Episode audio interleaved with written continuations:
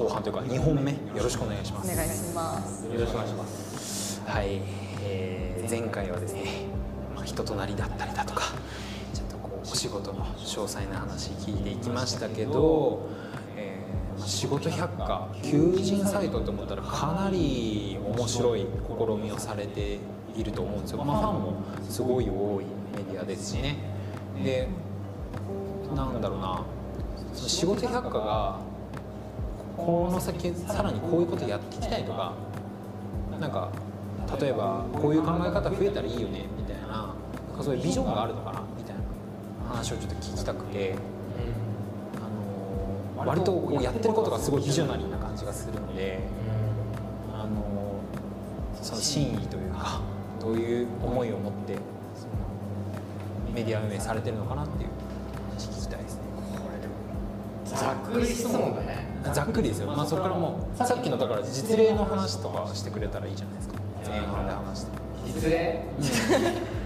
適当ですいませんね投げ方がひどいねそうなんですそこからねうんいつもこうですから僕なんていや、いいんですよ。いいね。えー、どうしよう。いや、なんか、これをね、あの、予定調和的に。こう、感を話したちゃんと違和感を見たい。ぜひ言っていただいて心投げ。そうですいつも大体こうです僕はなるほど。ビジョン。ビジョン、まあ、なんか切り口が必要だよね、そうは言っても。なんかさっきの話でなんかぐコロナでこういう動きがあって、まあ、こういうふうになったら多分社会ってこういうふうになんじゃねみたいな仮説みたいなのあるのかなと思って。まあなんかもうやっぱりリモートワークはもうやっぱ当たり前になるもうこの数ヶ月まず最初にリモートワークが当たり前になり、現実として、うん。でこれが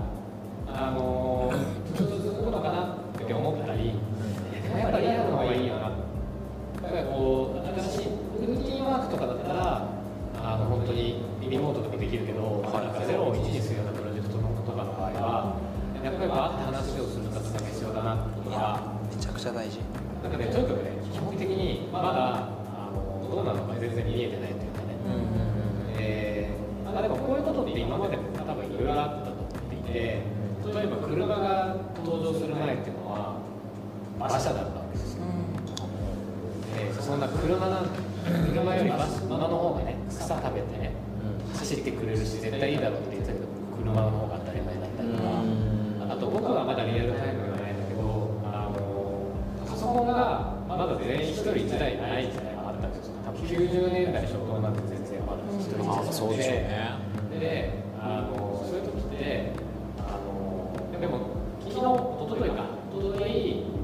ブル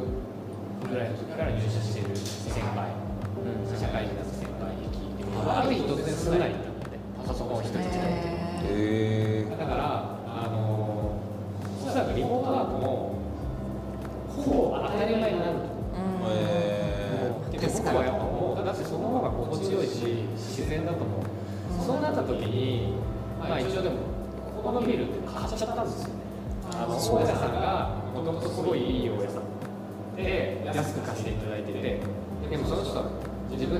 分で土地を買って、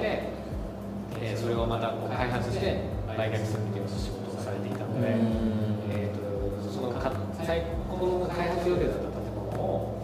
買ってでそれを、えー建て替えることもせずに僕らに安く貸していただい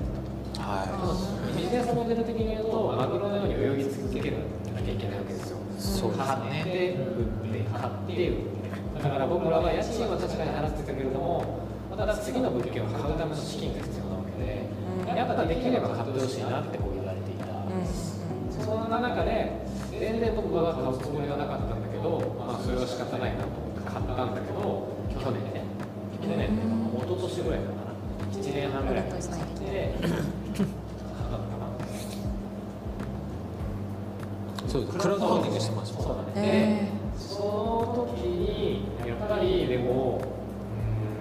うんまあこういう状況だからこんな場所こんなに広くなくていいっていううんこの場所どうしていくのかっていうのはすごい考えたんですよ。でまだね、これはね、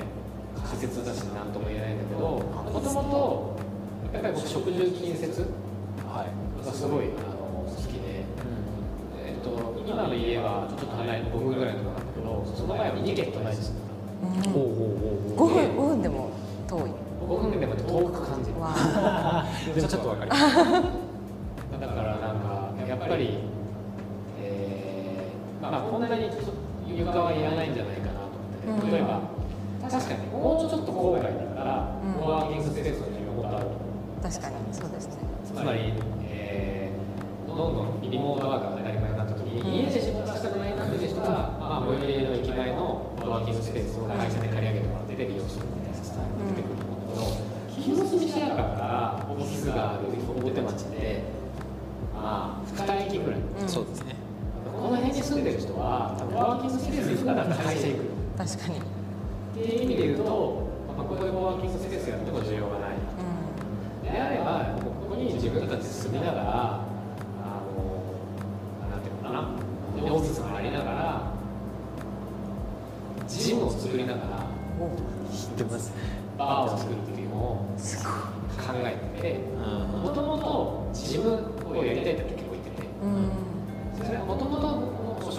ってことをすごい考えて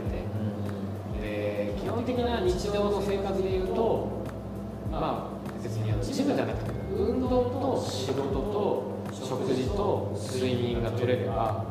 それは一応健やかなんじゃないか。でそれがそのそれを行く移動に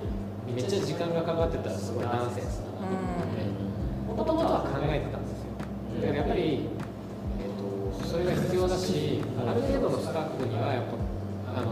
てもらわないとまだ会社が動かない部分があると思うので、そうですね。まあ、ここは住める僕住め住めるしかも格安で住める場所にして、オフィスがあってジムがあってこういうイベントスペースがあってって場所にしたいな、まあ、ある種バーがあってというかへ今そういうふうに今考えてます。食事近接で本社機能は縮小するんだけどそこに通う人はめちゃめちゃ近くに住めるような状況にしてでもリモート OK みたいなるほど。な感じにしたいなと思ってますえー、楽しそう。今メンバー何人ぐらいいるんでしたっけ？今10人。ねあ社員あじゃあもうライターと、えあとはイベントの担当ねあの中野さん最近コロナでなかなか来れなかったんだけどやっと最初いきなり就職のスタートが休業から入ったから。ね働く会議え今ね収録環境ごっつい環境を用意してもらってるんですけどそれ全部セットしてくれた。んですねあと稲本って言ってね。稲本君がもともとこの担当しててで中野さんが来たから2人でちょっと引き継ぎをしながらやってます。そんな状況です。ねメンバーも。なんかみんなこう柔和な人が多いですよね。メンバー。そうだね。なんか穏やかな人多い穏やかすごい話しててね。楽な人多いなっていう印象です。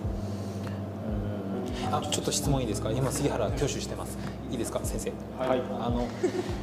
さっきあのリモートというか、えーオンラインでのその仕事がもっともっと定着するだろうみたいな話をおっしゃったじゃないですか。そういう求人ってまだないんですか？なんかそれ専用のみたいな。ね。そういうのはあったけどねちょっとねなんかオンラインというかその、まあ、リモートでもいい。そういう可能性もあるっていうような仕事はあのうんちらほら募集があってへーでもっと多分一般的になってくると。思うそれはやっぱりコロナでっていうことですよね。コロナ以降でそれはやっぱ影響があると思うし、あとねやっぱ求職者仕事を探してる人もやっぱりあのコロナの影響っていうのが大きくあってあそうですいうね。地方への仕事の地方とかいわゆるリモートワークとか、あのそういう地方移住とかねなんかそういうのがやっぱねみんな関心が高いですごい。コロナ前から割とそういう動きっていうかありましたよね。なんかこう、えー、と二拠点生活で仕事するとかなんかそそういう人が結構スポットライト浴びる場面がなんか何回か見たなと思ってるんですけど徐々に徐々に広がってはいたけど、はい。多分多くの人はいいなって思ってる人がいたかもしれないけど、まあ自分はそれはできないよなってこう考えて確かに。る人が多分多かったんじゃないかな。確かに。そっか。じゃあまあ明らかに今わっとそんなにその辺の求人が増えてるわけではない？わっと増えてるわけじゃないけど、まあ、やっぱ兆しは明らかにしこれからどんどん増えていくと思う。なるほどね。変わっていくんですね働き方変もわっていってるみたいですね。なんか中村さんがおっしゃるんだったら結構。いや変わっていくと思うよ、なんか本当に当たり前なので、要は最初話しなきゃだったら、この数ヶ月、いや確かにリモートワークって言われてるけど、最初リモートワークいいなと思ってたけど、やっぱり売り戻しのように、やっぱ、いやとはいえ、うんうんうんでなんかこう結局何の往復が自分の中で考え定まらない数ヶ月過ごした後に、えーやっぱりリモートワークならそしたら当たり前えーそうなんだうん確かにコロナ始まったばかりの時と確かに言ってることちょっと変わってますねなんかだってあの本当にね3ヶ月前とかはなんかもう1週間先が見えなかった、うんいや本当に本当に足元が見えなかったけど、でもえでやっぱりリモートワークは当たり前だ。大企業でさえだってもう在宅勤務が当たり前ってそうですね。一時的なものじゃなくてねうんうんうん言えるようになってるところもあるし、やっぱりみんな知っちゃったから、うん。リモートワークの心地よさ、つまり満員電車は今やっぱダメだよねっていうところと、それがちゃんと回っていくよねっていうところをみんな知っちゃったから、なんかもう絶対これが当たり前になってくる。だから本当は10年かけて移行していくものが2年ぐらいにいっちゃっちゃうんじゃないああなるほなるほどね。どいいな。その波に乗ってみたい。あの朝の不動産を売ってる女なんですよあ、佐野さんは売買やってる。あそうです。売買の仲介をして。なんか住宅とか。あそうです。もうほぼほぼ住宅であの逆に投資とかはそんなに扱ってないです。どこら辺の？まさにこの辺です。深川です、えっと、それってなんかあのマンションのそのディベロッパーに勤めてらっしゃるそれとも仲介仲介です販売会社でもなくないです仲介仲介えー、そうなんだすぐそこです会社もあそうだよねはいあいや僕も今一致したねと一致したそうそうそうかっていうことはああでも商売のやり方変えなきゃねそうなんですよなのでコロナの期間中も、まあ、会社の規模自体も小さいので密にもならないしそのひっきりなしにお客さんが来るわけでもないのでで私も徒歩通勤でもう一人社長がいるんですけど社長も徒歩通勤で変わんないからいいかって言ってそのままだったんですよ。別に本当にま変わらずだったんですけどまあね在宅でできたらいいのになってちょっと思う時はあったりして。まあ内見とかもねなんか別に自動になんか行かなくてもいいっていそうなんです。もうオンラインとかになっちゃう。都心のね不動産の需要がどうなっていくのか。そうなんですよ。オフィスが一番やばいだから住宅はまだいけるかな。オフィスはなんかめちゃくちゃ動いてますね。そうです賃料交渉の相談とかありますもん。なんかまあ変わっていくんでしょうねいろいろと。なんか今ねお話しいただいたみたいにきっと、えーまあ、オンライン化というかテレワーク化がもっともっと進んでいくって今おっしゃってましたけど、まあ、こんな風にですね、まあ、中村さんは結構普通の人っていうかかなりこう仕事感は一一歩も二歩も前に進んでる方だなという印象があってでそんな中村さんだからこそ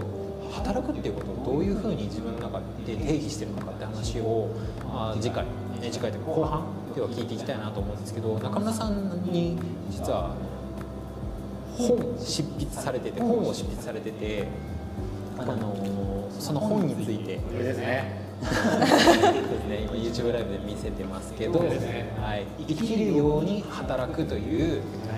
これは何て言えばいいんですかね。ビジネス本に属するのかな？なんかね隠れないかないろんな本屋さんに置いてある場所が変わる。へなんかエッセイっぽいビジネス本っぽいみたいなそんな感じのあの本なんですけど、まあ、ぜひ皆さんちょっとチェックしていただいて、まあ、ちょっとこの本をどういうこう意図でこう執筆なさったのかこのその生きるように働くっていうこのワードの真意は何なのかっていうお話をちょっと次回、えー後半ではですね聞いていきたいと思います。というわけで中村さん後半もよろしくお願いします。はい。お願いしよろしくお願いします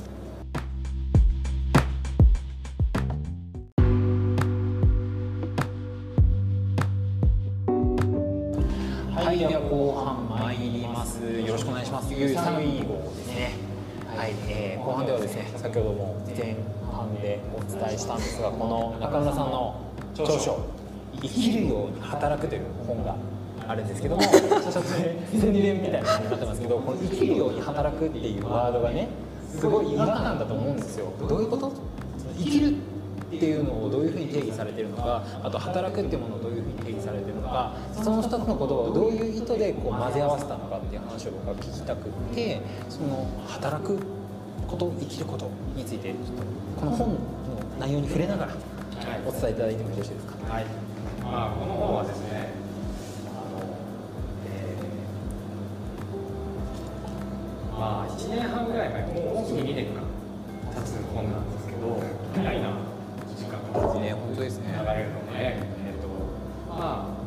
これにいろんな生き方働き方があるっていう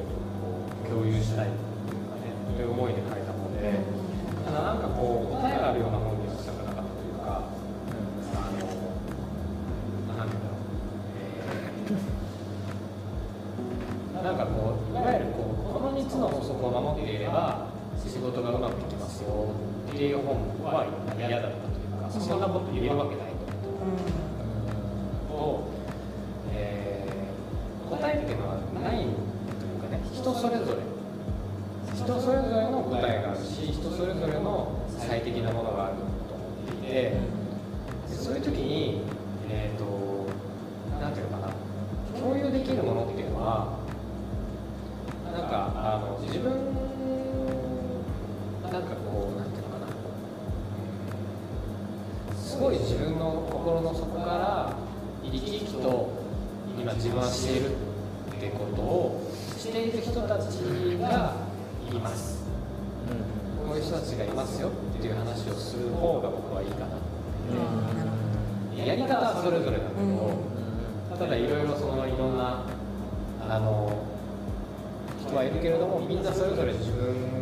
ありたいようにやっているっていうようなことをなんかこう読むとなんかまるで、えー僕が体験してきた時間をなんかこう一緒に体験できるような本にしていて。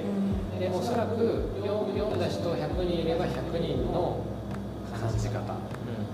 えー同じ人でも別の機会に読んだらまた別の感想が生まれるような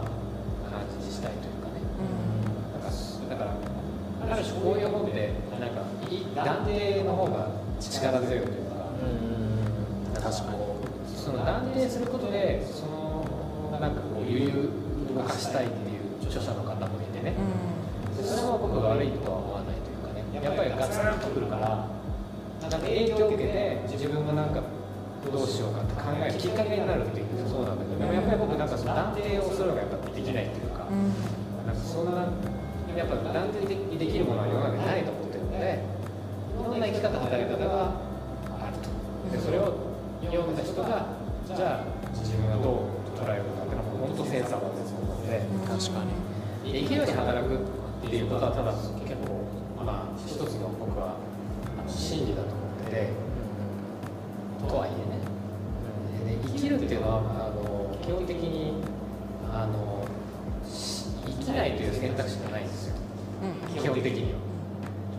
っていうのはまあ死んじゃうもちろん人間だから寿命があるのでいつか死ぬんだけどた働くっていうのはね働く時と働かない時ってあるんですよオンオフがってことですねうん、オンがあるでそういう意味で言うと僕が見てきたその自分の心の底から生き生きと働いてる人生きてる人っていうのはオンオフがないんですよああ確かにでその人じゃあいつも働いてるのかっていうといつも働いてるわけでも休んでる時はちゃんと休む。ただいつも自分の時間なんですよ。自分の時間、まあ、それは誰かのために、ね、何かをしている時間もその人の本物だと思って自分の時間として生き生きているだから生きるように働くっていうのは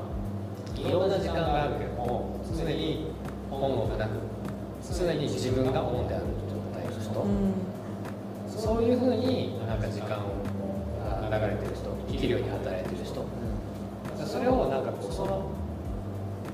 あり方をなんか共有したいなと思ってできた本です。なるほど、まあ、そういうマインドセットがあるってこと自体知らない人多いはずですからね仕事って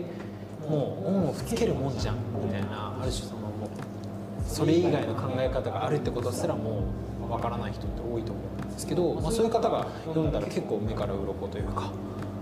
まあ、あのそういう方が生きるように働いた方がいいですよというわけでもないというかね、もちろんオンオフがあるのでいいと思って別にそれが絶対これがいいっていうことはないんだけど、ただ確かに、まあ、あの杉原君が言ってくれたようにそのオンオフが当たり前。仕事はそもそもそもあのできればやりたくないものだというか息を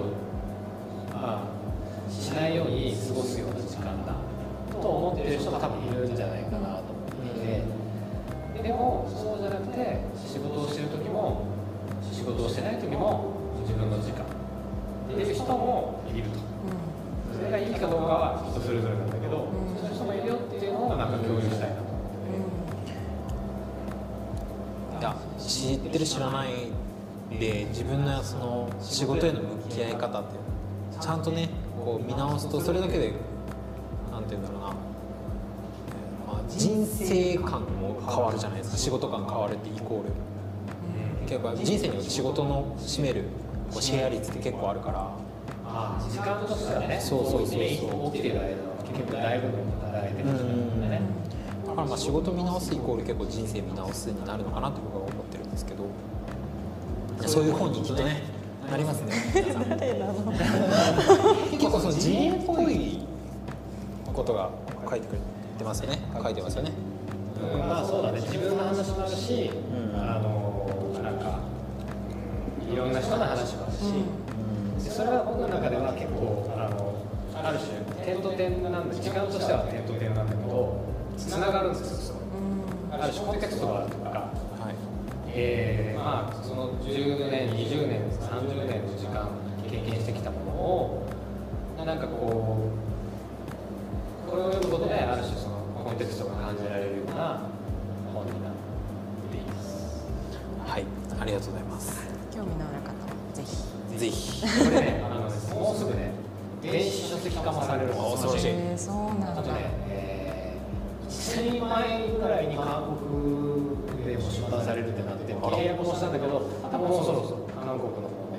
だから、でね、あの紙でも買っていただいてもいいですし、えー、なんだな、オンラインで。電子書籍で、ん Amazon とかでも販売されるので、でぜひね、チェックください。杉原実家が今韓国なんでちょっと韓国の両親にもちょっと伝えておきます。杉原君が買って送るんだから。確かに。韓国版こっちで買えるんですか？わかんない。あじゃあ最後ちょっとね初めてその中村さんの、まあ、全容が明らかになったわけですけど。全容じゃないと思う。氷山の一角表層表層理解できましたあの表層は。表層は知りました。奥深いって自分で言ってるようでなんかあれだけど、本当ごくごく一部いやでも本当にでもなんていうか今まで、ね、言い方あれかもしれないですけどととっつきようがなかった人だったんですけどこうあこういうことやってる人なんだっていうのを今日知れたのでなんかそうですね面白かったしあと普通にその生きるように働くっていう本も私はどっちかっていうと考え方としては私生活と仕事を分けるタイプなのでただまあそういうふうに生き生きと働いてる人のあのいろんなタイプのしかも人パターンを知れるっていうのなんか覗き見てみたいなっていうような気持ちになりました。まさにねラジオの趣旨にぴったりのテーマだったと思いますまとめた。あありがとうございましたのちょっと聞きいつもとちょっと調子が違って聞きにくいかなとは思うんですけどもうちょっとあのまあこの対面での収録となっておりましてそうちょっとこう直接の人のぬくもり感は音声に出てるんじゃないかなと僕は勝手に思っておりますあまたね中村さんは今日ちょっと氷山の一角皆さんにこう垣間見ていただいただけなのでまたちょっと深い話させていただく機会があればなと思います。はい。ではこれにて収録は以上となります。はい。はい、ありがとうございました。